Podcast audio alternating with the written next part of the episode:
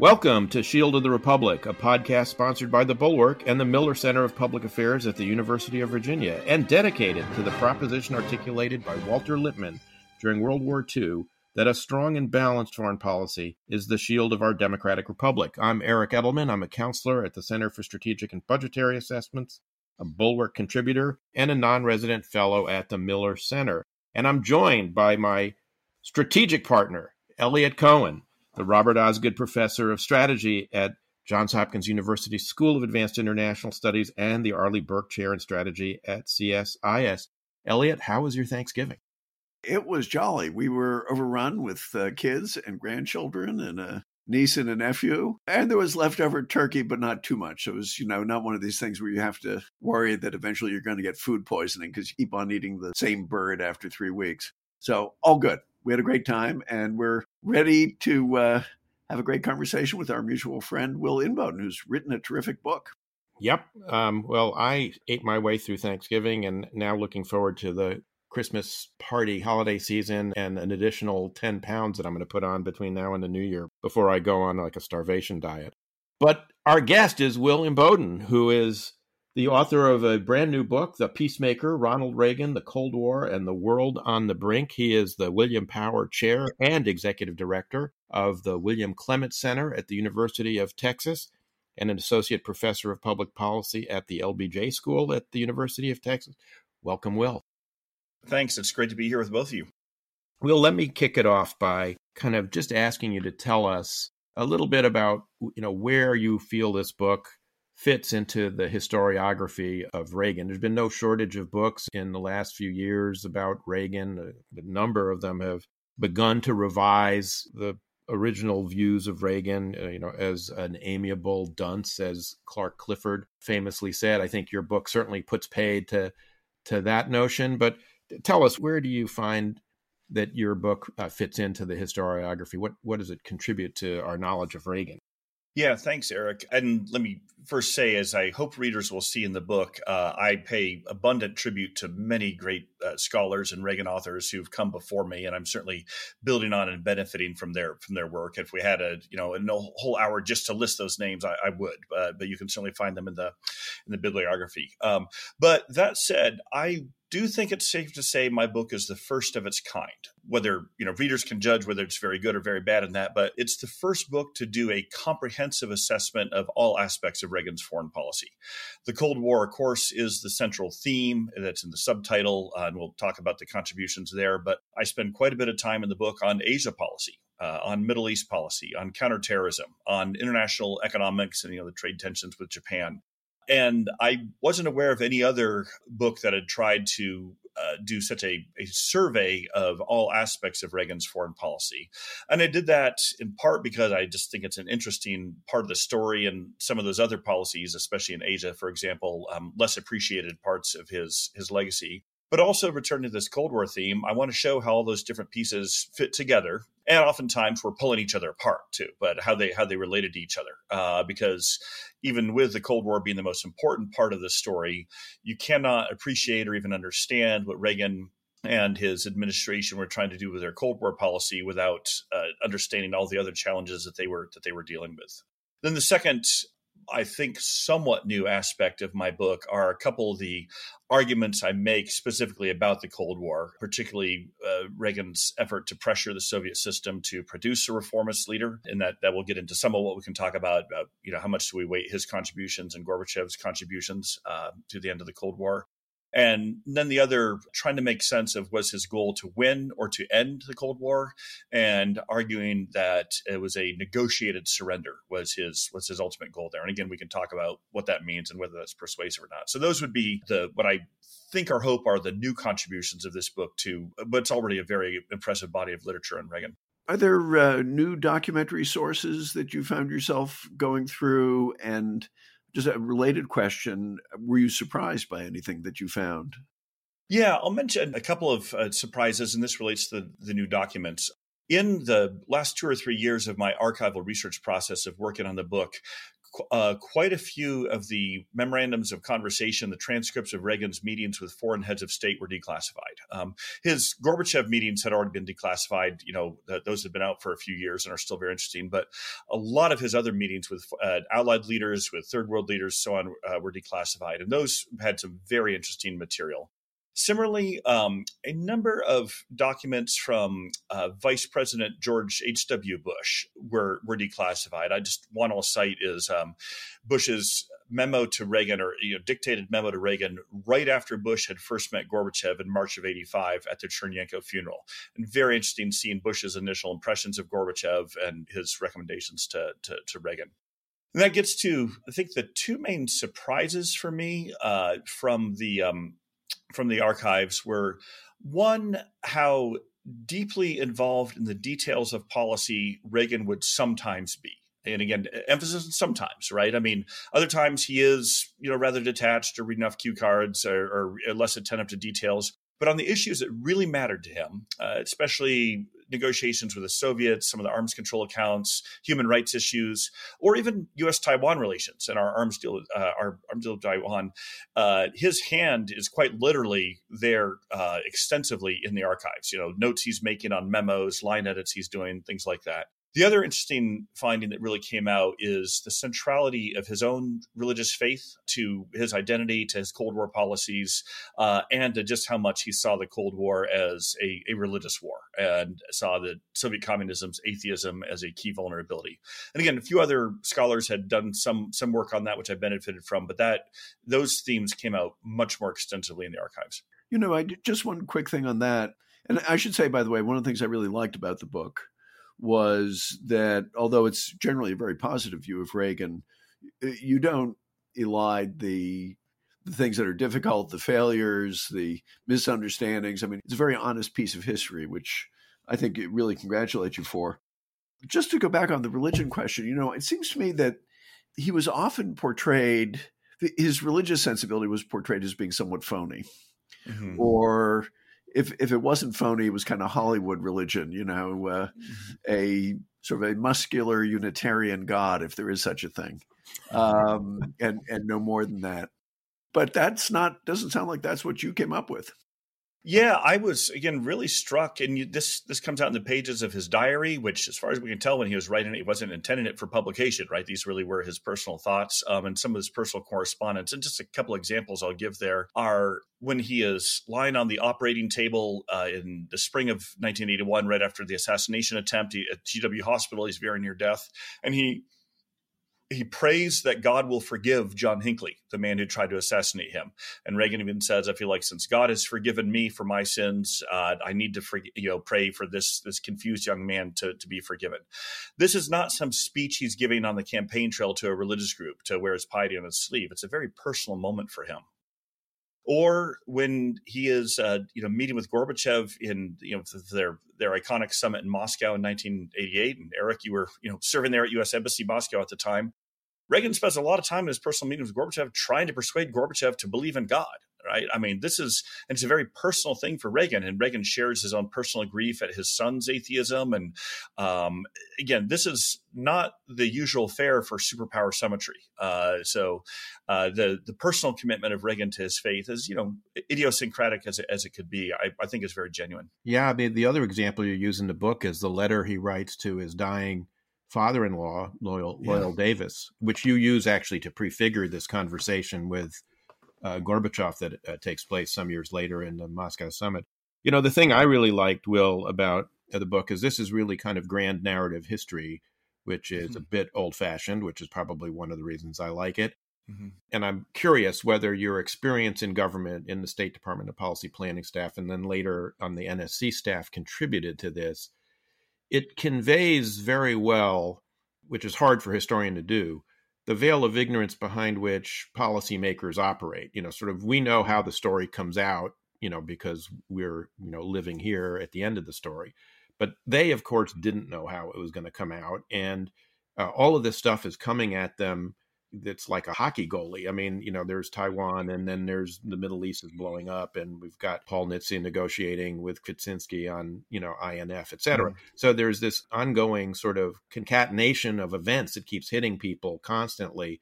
And you evoke that, I think, very well by using a narrative rather than doing it thematically, saying, okay, here's a chapter on Reagan's Latin American policy. Here's a chapter on, you know, the Soviet. Uh, you interweave them all chronologically. So you really get a sense of how complex the world was that they were facing.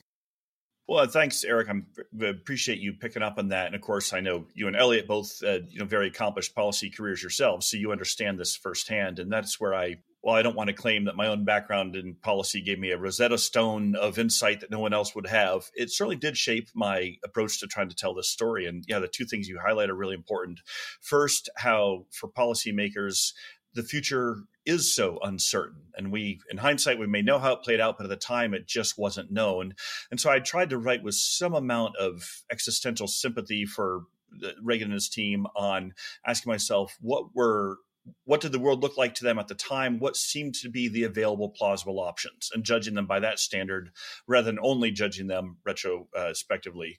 And uh, the other, of course, is just the simultaneity of events. And you know, I get that phrase from George Shultz himself, as far as we may be able to look back as a matter of analytical clarity and say, all right, well, let's try to disentangle causality and how the Cold War ends, and you know what were the structural factors within the Soviet Union, and what were the you know policy factors from the U.S. or Gorbachev choices. But while Reagan and his team were dealing with all those, they're also dealing with you know economic challenges and trade war with with Japan and uh, pressures from Congress on you know Central America funding and yet another hostage crisis in the Middle East or yet another terrorist attack in the in the Middle East or uh, a sanctions you know bill on South Africa that they have to uh, they have to assess.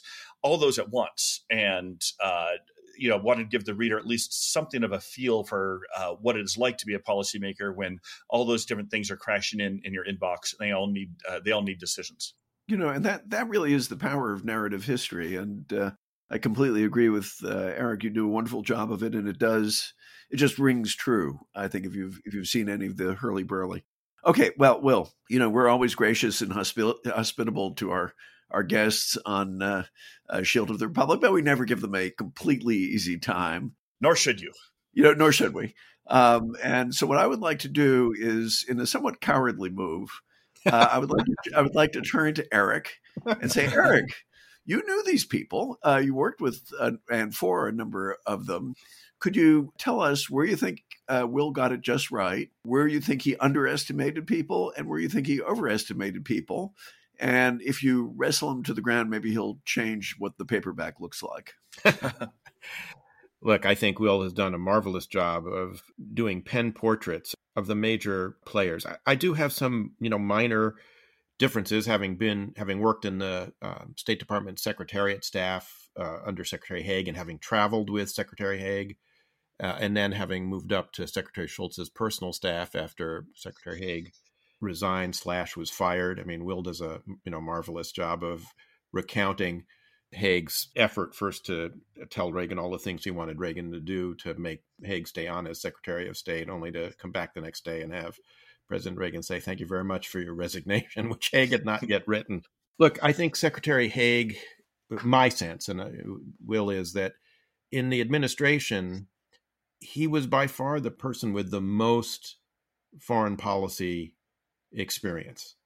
Secretary Weinberger really had had no major international experience to speak of. Uh, he had been director of OMB. He had been secretary of HHW, or H, which was before I think it was HHW before it became HHS. Yeah, uh, or HEW before it became HHS. Richard Allen had been a staffer for you know uh, in the Kissinger NSC uh, apparatus, but a relatively junior person with a lot, not a lot of, of great experience. Judge Clark, the deputy uh, secretary, who was clearly put in place to kind of keep an eye on Haig, yeah. was a neophyte, you know, in international relations. So Haig, I think, did himself no service, as you rightly say, by his oversized personality. But I think he also felt that he was the one person, other than Vice President Bush, who had really some significant, you know, international uh, experience. And and so I you know I think he was trying in his own way to serve the president. I think, for one, having uh, been part of the uh, Falklands shuttle, or actually was I was in London waiting for him to come back from from Buenos Aires, which he never did. You know, I kept waiting, watching the luggage being loaded on the plane, taken off the plane in BA, and waiting for him to arrive in London. I think he did a little bit better job, you know, on the Falklands uh, than than you suggest. I I think he's a little less pro uh, Argentine, although he's definitely conflicted, not not mm-hmm. kind of in the Argentine camp as Jeane Kirkpatrick was, but wanting to try and balance the two sides. I, I, know you take him to task for saying afterwards that he was for England, you know, for the British all mm-hmm. along, mm-hmm. but I mean, I think he does a little bit better job in that. You, you have a very nice revisionist uh, account of Judge Clark, which you know I I kind of credit up to a point which, mm-hmm. which is that he did bring some order to a very disorderly uh, national security process. But you know, he never really mastered the issues. I mean, he really was, mm-hmm. you know, a neophyte. And in the end of the day, he only had the job for 22 months uh, before mm-hmm. before he before he left. So it's true that you know a number of important documents get written, particularly the national security uh, directives that you cite on uh, Russia or Soviet policy and on uh, U.S. Uh, you know, strategy. But you know he's not around for like six years like George Shultz. Mm-hmm. You know he's he, so I guess I would modulate the you know Judge Clark as uh, you know as statesman. Um, and then on Shultz, I mean, this is going to seem very churlish on my part since you credit Shultz with uh, you know, being arguably the uh, greatest Secretary of State since Dean Acheson, a, a, judgment mm-hmm. with which I totally agree. Uh, okay, good. I, I, I, have, you know, I wrote a appreciation of George. Uh, I was his special assistant, full disclosure, between 1982 mm-hmm. and 84. And uh, you know, there's the old saw that no no man is a hero to his valet, and you know. I'm I'm here to say that you know George Shultz is the exception to that mm. to that general rule but but you depict him uh, through the course of having said that, you know, at the outset when you introduce him when he replaces Haig, you you depict him as uh, being, you know, occasionally arrogant, of you know having a somewhat fragile ego. I guess I would say I thought he had a healthy ego, uh, mm-hmm. but not one that, for instance, not one like Haig's that got confused about who was the president and who was the Secretary of State. Shultz, mm-hmm. as you yourself acknowledge, never ever deviated from the view that the president made policy and he would execute it. He mm-hmm. would he would give his you know best advice to the president. But so those are my kind of you know personal just you know nuances of difference with with mm-hmm. your depiction. So I'm I'm just uh, trying to see whether there's uh, sweat pouring down uh, Will's face as you say yeah. these things. Will, let no, him have it. No, thanks, Eric. That is really, uh, really helpful. And uh, you know, these are you know some of those relate to you know conversations we've had for uh, ongoing now, and I, I, look forward to continuing for for many many years to come. And I don't think we're we're that far apart. I will say on on Haig, I um.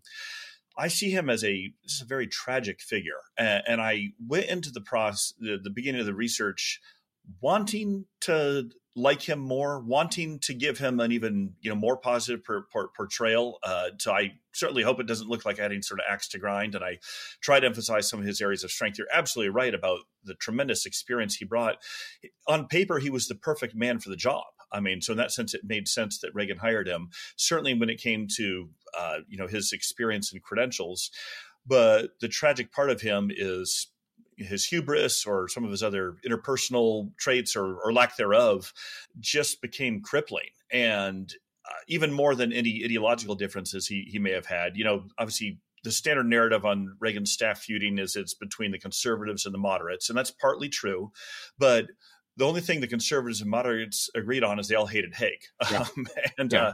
uh, uh, and so the fact that he managed to alienate Mike Deaver, Jim Baker, and Dick Allen, and Ed Meese, and you know, and Weinberg, everyone it, that that and Reagan himself that that took some doing, and I just I I couldn't I couldn't get past that. Yeah, no. So just just to to add to what you say, I mean, I actually uh, you know, you described the sort of uh, the final days of Al Haig as Secretary of State uh, on that uh, European swing, and I, I, would, I guess, I would say two things. Uh, Will, one is Haig, I think, deserves more credit for pacifying European concerns about the Reagan administration when it came in than mm-hmm. maybe maybe one gets from reading your account.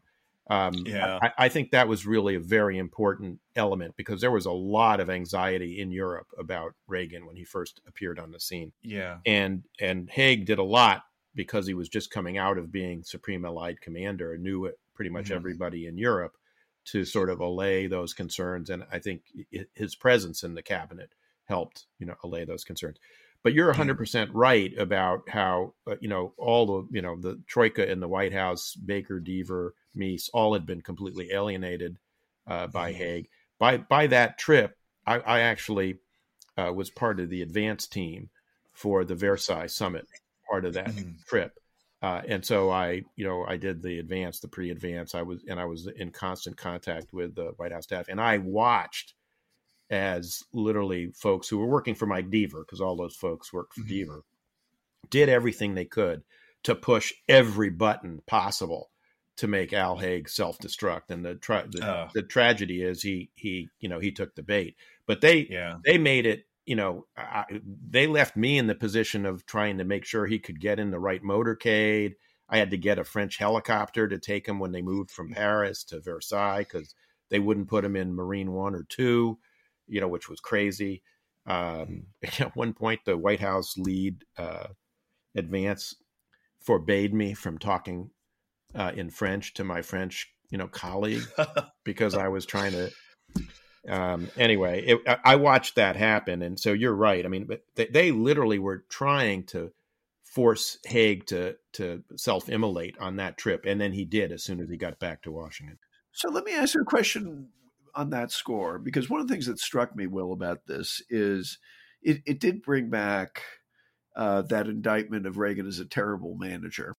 Mm-hmm. You know, just the amount of backbiting and also the flameouts. You know, mm-hmm. Richard Allen, Casey, Haig, mm-hmm. epic feuds, you know, Weinberger versus Shultz. Is this first uh, your judgment as both a historian but also as a practitioner? Was this just maybe a you know somewhat enhanced version of what always goes on in administrations, where they're you know ice picks sprouting out of, out of kidneys, um, or was this something that was that did reflect a weakness of of Reagan's? It's a great question, Eliot, and I, am gonna gonna answer to have a number of thoughts. But I want to come back to just one final thing on Haig, uh, Eric, just to give credit where credit is due. And I think I say this in the book. I want to make sure it's on the record here. Uh, back to his efforts to pacify the Europeans, the final tragedy of Haig is, you know, I think it's clear that the final precipitating thing on why he quits or gets fired is his difference with Reagan over the pipeline sanctions. Um, and Haig was right about that, you know, and that's why Reagan then has to lift the pipeline sanctions because it caused so much friction with Europeans and it was going to jeopardize the INF deployments and everything. So I just wanted to put put that out there that um, that is the final tragedy of Haig is even when he's correct on an issue as far as what would best serve Reagan, that's also what causes him to lose his job. So right. um, exactly. Uh, yeah, uh, but Eliot, to, to your question, you know, I I think it's it's pieces of everything you're talking about. So on the one hand, every White House, every administration has its feuding and has its differences. That just comes with the territory with talented people with healthy egos and when the stakes are very high. Um, so, in that sense, the Reagan administration's feuding is different in degree, but not kind than previous White Houses. A different degree that I think it is. It is worse than most other White Houses, but it's not like most other White Houses are, you know, islands of Pacific calm and, and unity as, as opposed to this one. They all have their feuding. This one is just is just worse. Um, and then second, I think the feuding in this one is a function of a few things. One, this is again one of those ironies is most of these people are very capable. Uh, you know, some more capable than others, right? But I mean, uh, you know, Jim Baker, very capable. Cap Weinberger, very capable. George Shultz, very capable. Bill Clark, I think, pretty pretty, pretty capable. Casey, Kirk, Kirkpatrick, they're all very, very capable and all have very strong opinions, and they're going to have some differences there. And so some of the feuding is just a function of these very skilled, capable people with some big differences. A big part of it is Reagan's um, aversion to conflict and what I think are pretty lousy, you know, management skills overall. Like he doesn't pay a lot of attention to management, and, and when he does, uh, he's uh, you know, not policing or enfor- uh, not, not, policing these feuds, not enforcing um, uh, more more more order on the administration. And then some of it also is just a function of the stakes. These are impossibly high stakes, right? It's quite literally the fate of the world, the fate of humanity. You know, this totalitarian, you know, conflict against this, uh, you know, evil total- totalitarian foe. Um, so that just brings a pretty combustible com- combination you know the paradox or the, the puzzle is as you and eric have both asked in different ways is how is this administration still able to achieve some pretty significant policy successes amidst that organizational dysfunction? And i think uh, I'll give two answers to that. One is at times the feuding produces a sort of creative tension. A somewhat silly analogy I've used before is with the Rolling Stones, one of my favorite bands. Right, for most of the you know the decades of the Rolling Stones, these guys are always feuding with each other. Right, uh, they're, they're you know feuding, having you know and have these different riffs and breaking up and getting back apart. And yet when they all come together, they're making some pretty awesome music, uh, and it's partly that creative tension. There's some of that going on with the Reagan team, but then there's also the fact that on the big issues that matter most. Um, where Reagan becomes personally involved, makes the decisions, enforces the decisions, and then makes George Shultz first among equals. Really elevates the State Department as primus inter pares uh, in American national security policy, especially in his second term. Uh, that's when I think they drive home to get some of the some of the big big successes. Of course, you know, dealing with the Soviets is a big part of that. But frankly, I think the reordering of uh, U.S. the U.S. posture in Asia, and especially the transformation in U.S.-Japan relations, is also a big part of that. Yeah, they, you know, I have to say that was uh, for me one of the more interesting parts of a very interesting book about the extent to which Reagan always saw Japan less as a competitor than as potentially a very important ally. I thought that was really mm. interesting. Okay, so let me now take my chance at seeing if I can get you to change things for the paperback edition. Okay. Uh, I, I, may be too much under the influence of having recently read Vladislav Zubok's uh, Collapse, mm-hmm. which is a I think, the best account of the end of the Soviet Union, uh, at least that I've read. And of course, it's written from somebody who was on the inside mm-hmm. of uh, of Russia.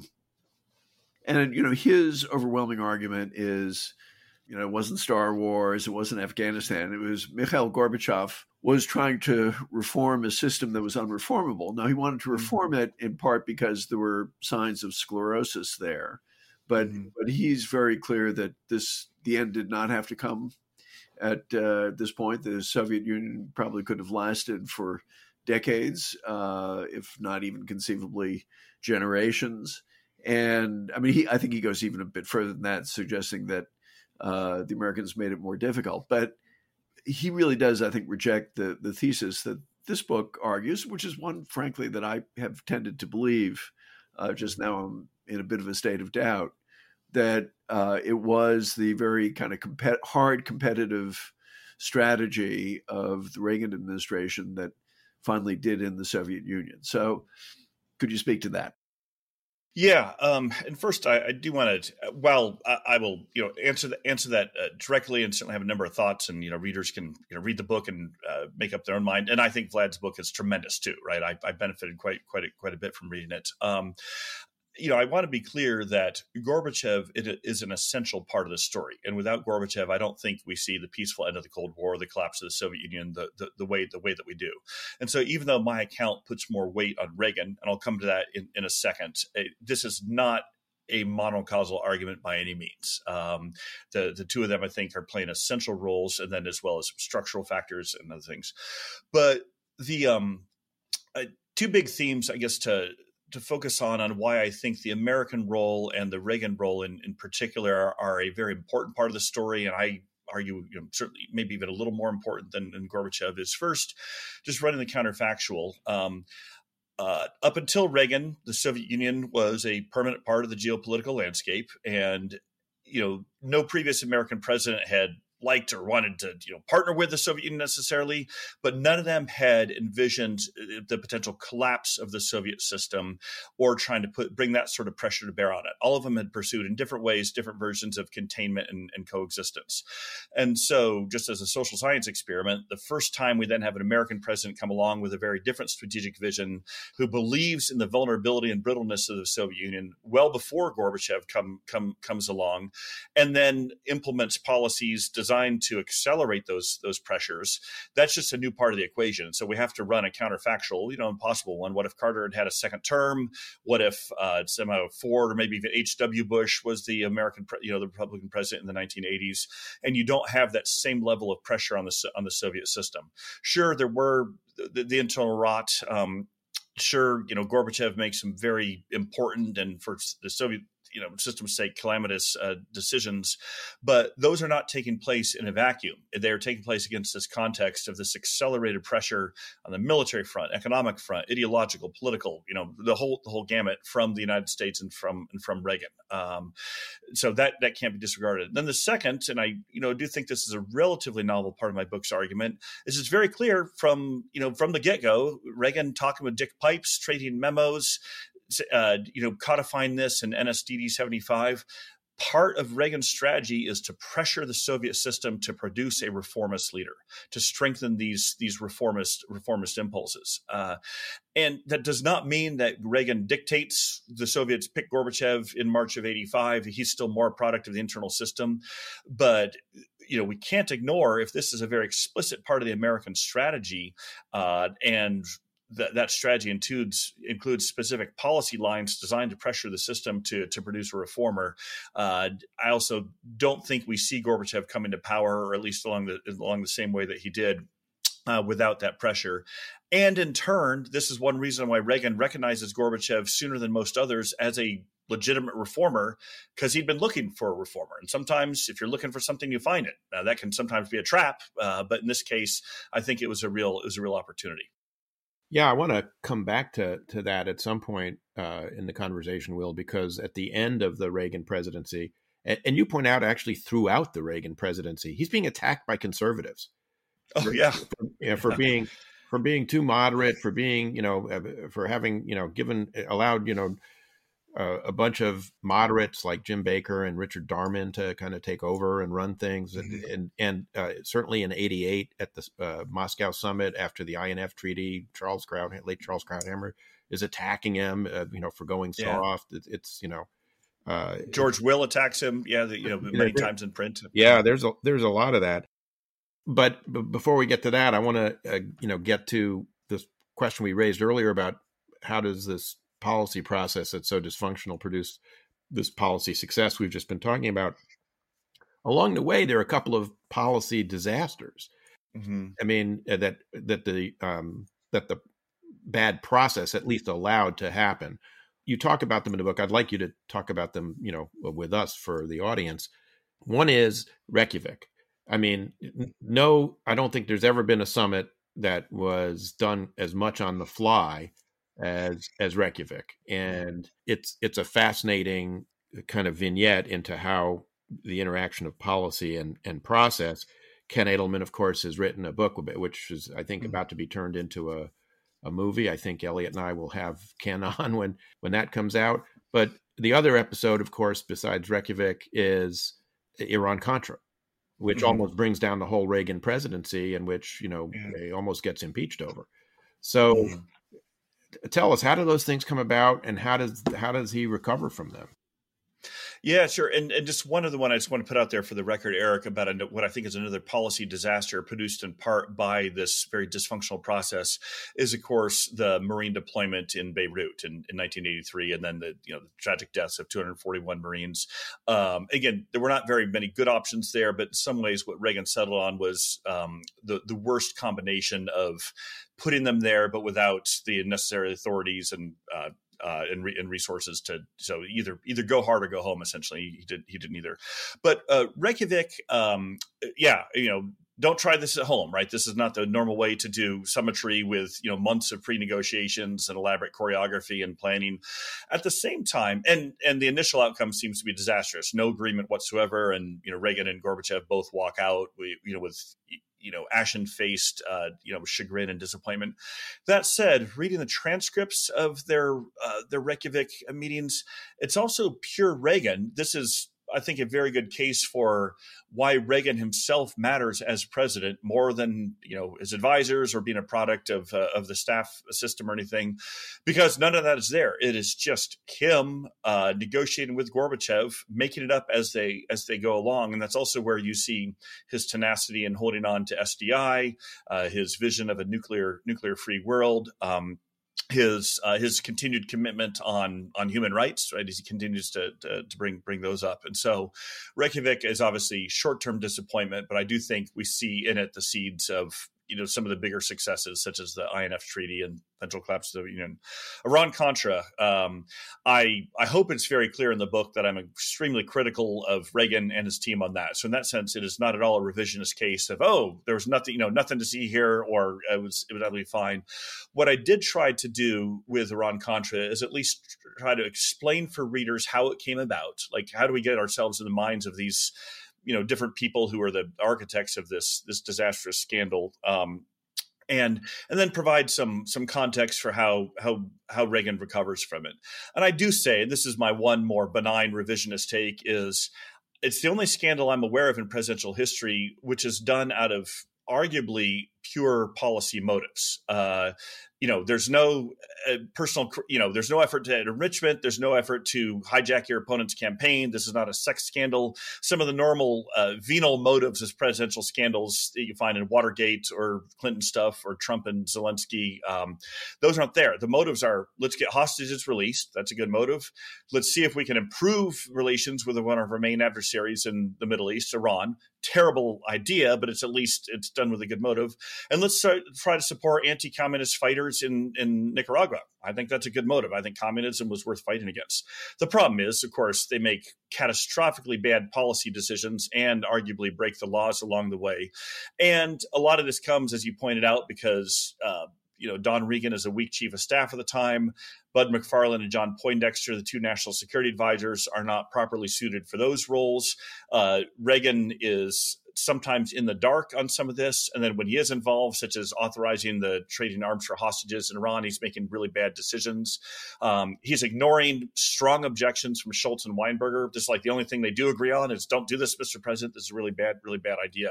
Um, and so I certainly don't try to exonerate any of them in in, in my telling of it, uh, but but also point out that because Reagan finally comes clean, finally uh, tells the truth, finally uh, it, it apologizes to the American people, uh, and then turns the corner and you know has some uh, regains the initiative in the Cold War with uh, you know the Brandenburg Gate speech and so on and so forth. He's able to survive the scandal. But as you know, having lived through it, um, and I remember watching on TV when I was in you know high school at the time, it very nearly broke that broke that presidency, which would have been a disaster. You know, you, you I mean, you cover a number of other lesser stumbles, but for example, mm-hmm. the Bitburg episode, which was oh, yeah. pretty pretty shameful. Could I, if I could mm-hmm. change the topic a little bit? Um, mm-hmm. You know, again, I think there was a very unfair caricature of Reagan as dumb. Mm-hmm. When I think everything we now know suggests that he was not himself an intellectual, but he had really thought through the big ideas uh, in the course of his career before becoming president. Um, but the other thing that is, you know, really struck me reading your book is the extent to which you you have uh, a whole series of intellectuals, whether it's Jeane Kirkpatrick or you know Richard Pipes, uh, and this is just in the foreign policy space. You also have them in the economic space and, and elsewhere. Uh, Irving Kristol, who are engaged in various ways in the formulation of policy. So, could you talk a little bit about Reagan and ideas, or, or and, and Reagan and the intellectual? Because I think that's yeah. really a fascinating angle. Thanks. So I'm I'm glad you picked up on that because it, it, it, was something that was very interesting to me and is an important part of the story. And I guess in a nutshell, I'll put it this way: Reagan is certainly not an intellectual himself. He wouldn't pretend to be otherwise. I don't want to make you know such a uh, such a radical case there, but he is a man of ideas. He's a man who values ideas, and he's a man who saw he's a president who saw the Cold War as primarily a battle of ideas, and because he framed it that way. Uh, I think he in turn uh, attracted a remarkable array of conservative intellectuals. You mentioned a, a, number of them, you know, a number of others we could we could cite as well. Even on you know Africa policy, uh, Chet Crocker, um, uh, uh Gaston Sigur on Asia policy. Uh, you know, Paul Wolfowitz on everything Paul was working on, right? Um, And uh, at one point, I can't remember the exact numbers, but like for his 1980 uh, foreign policy advisory team on his campaign, of the 60 people who had signed on, something like 48 of them have PhDs, uh, and and a significant number of those were tenured professors at Georgetown, Harvard, Stanford. Right, so uh, it's like he attracted every uh, you know conservative in academia or adjacent to, to, academia. And i think that's no accident because they saw in him as someone who valued ideas uh, sees ideas as you know one of the main drivers of america's role in the world and one of the main uh, dividing lines between the, the, free world and the the, the so- soviet bloc. And so it's a it's a very important i think underappreciated part of the story even while you're dealing with a president who is just has a bachelor's degree from eureka college. So you know, I, I have to say, I, I, I, do wonder whether we would ever be likely to see something like that again, uh, at least on the Republican side of the House. Uh, I, at the moment, yeah. it doesn't feel like it. Yeah, it it, it certainly it certainly doesn't. Um, and I, you know, obviously, I wrote this book as a pure history. I don't have a concluding chapter of ten lessons for today or anything, but I do hope that readers will see in it uh, some relevant insights for today, or maybe a picture of a, a better time in conservative foreign policy, uh, which is is worthy of revisiting. Amen to that. So, Will, you know, George Shultz once told me, I'm curious your reaction to this, and this is in connection with Reagan's uh, nuclear abolitionism, which you uh, have adverted to in this conversation a couple of times, and which our friend Paul Lettow has written about. You're not the first to write yeah. about that, but you do cover it. George told me one time he thought that Ronald Reagan was able to conceive of a world without nuclear weapons because he had, because he was a, about a decade older than everybody else in his administration, he had come mm. to political maturity before the advent of nuclear weapons, while almost everybody else, with the possible exception of Paul Nitze in his administration, had come to political maturity at the end of World War II, you know, or mm-hmm. as part of the World War II generation, and and viewed the World War II settlement as kind of dispositive. Do you buy that? Mm-hmm. Yeah, I think there's something to that. I mean, I'm I, I, mentioned a few times in different ways in the book, but didn't fully explore it. How Reagan is, you know, very much a product of his his formative years, especially in the 30s and early 40s, and you know the the depression, which is why he's so opposed to protectionism and so opposed to I- isolationism. Uh, but also remembering what a, a pre-nuclear world was was like. And as you, I'm glad you mentioned Paul Lettow. His book is outstanding on that, and he points out that the first known anti-nuclear statement we have from Reagan comes from I think 1945, right after the use of the first bombs on Hiroshima and Nagasaki. And so, so Reagan's uh, anti-nuclear stance runs runs very deep. And I think Shultz that was one of the many reasons why why. Uh, Shultz paired paired with him so well in that. Most of the rest of Reagan's national security team, Poindexter especially, uh, Weinberg especially, don't share his abolitionism and are, are, are horrified by it.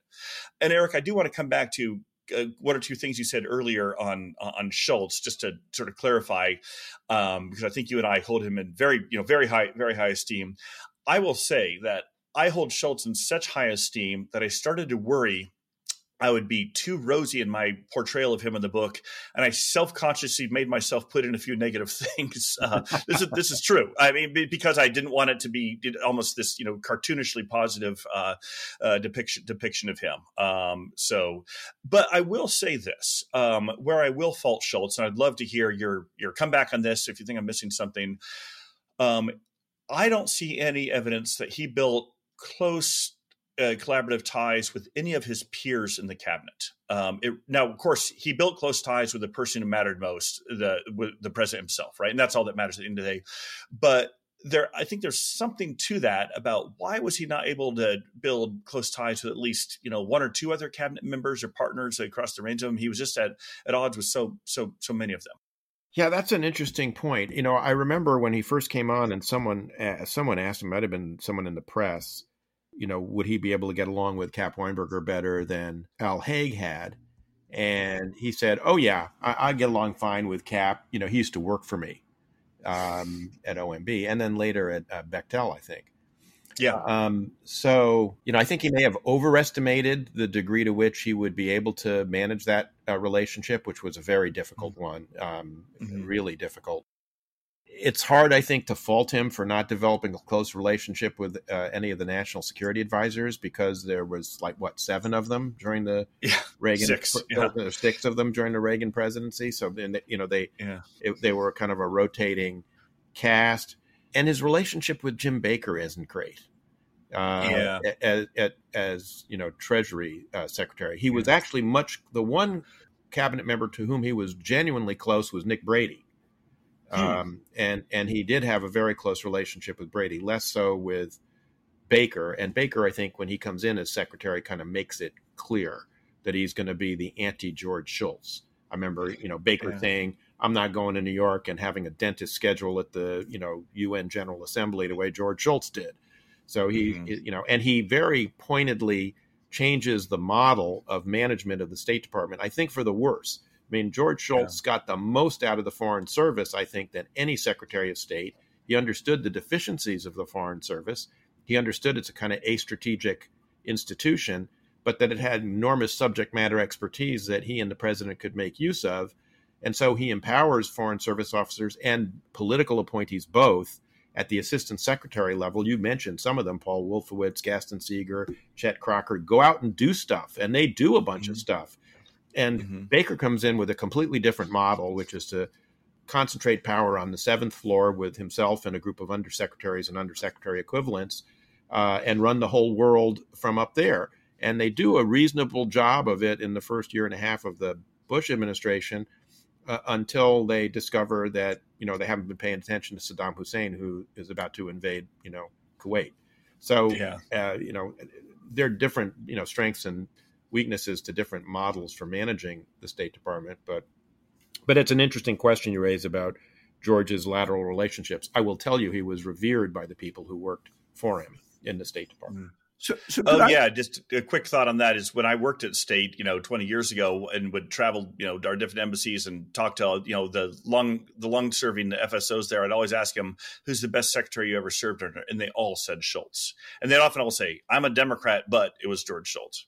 Yeah, the only thing that would qualify that for me is I remember asking the same question of a bunch of FSOs, and they said Colin Powell you know, which made me question their judgment. But um, let me ask, uh, as a, since we're coming on time, uh, a, the big question, which you end with, which is, where does he belong in the pantheon of American presidents in terms of foreign policy?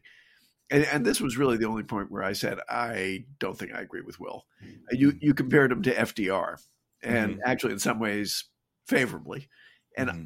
I that I just I I mean I th- I don't underestimate the challenges that um, uh, Reagan faced, but he was dealing with a big, prosperous uh, country, even with the initial economic difficulties that we were having with a, a failing Soviet Union, with a very weak China, uh, with a Europe which was fractious but was not really going to throw over American leadership, with a Japan as an emerging ally. I mean, it, obviously, it was very, very difficult. It's always very difficult. But but when you look at the hand that he was dealt, as opposed to the hand that FDR was dealt or Truman was dealt, I, I just think you have to put him in the rank below that. So could you tell me if I'm wrong? You're partially wrong. Uh, so I will I will say the two greatest foreign policy presidents of the 20th century are FDR and Reagan. Okay, and I'm a big fan of Truman, but I would put put Reagan Reagan below there. Um, first of all, I think you're right. The FDR inherits a more difficult hand, and you know, kind of winning World War II is you know, obviously the the ultimate challenge. The ultimate challenge there. On the other hand, Reagan does inherit a pretty difficult hand too. Not as difficult as FDR, but pretty difficult. And Reagan wins the Cold War peacefully and again, I'm not faulting FDR for World War II breaking out or, or anything like that. Right there, there's much, much more, much more going on there.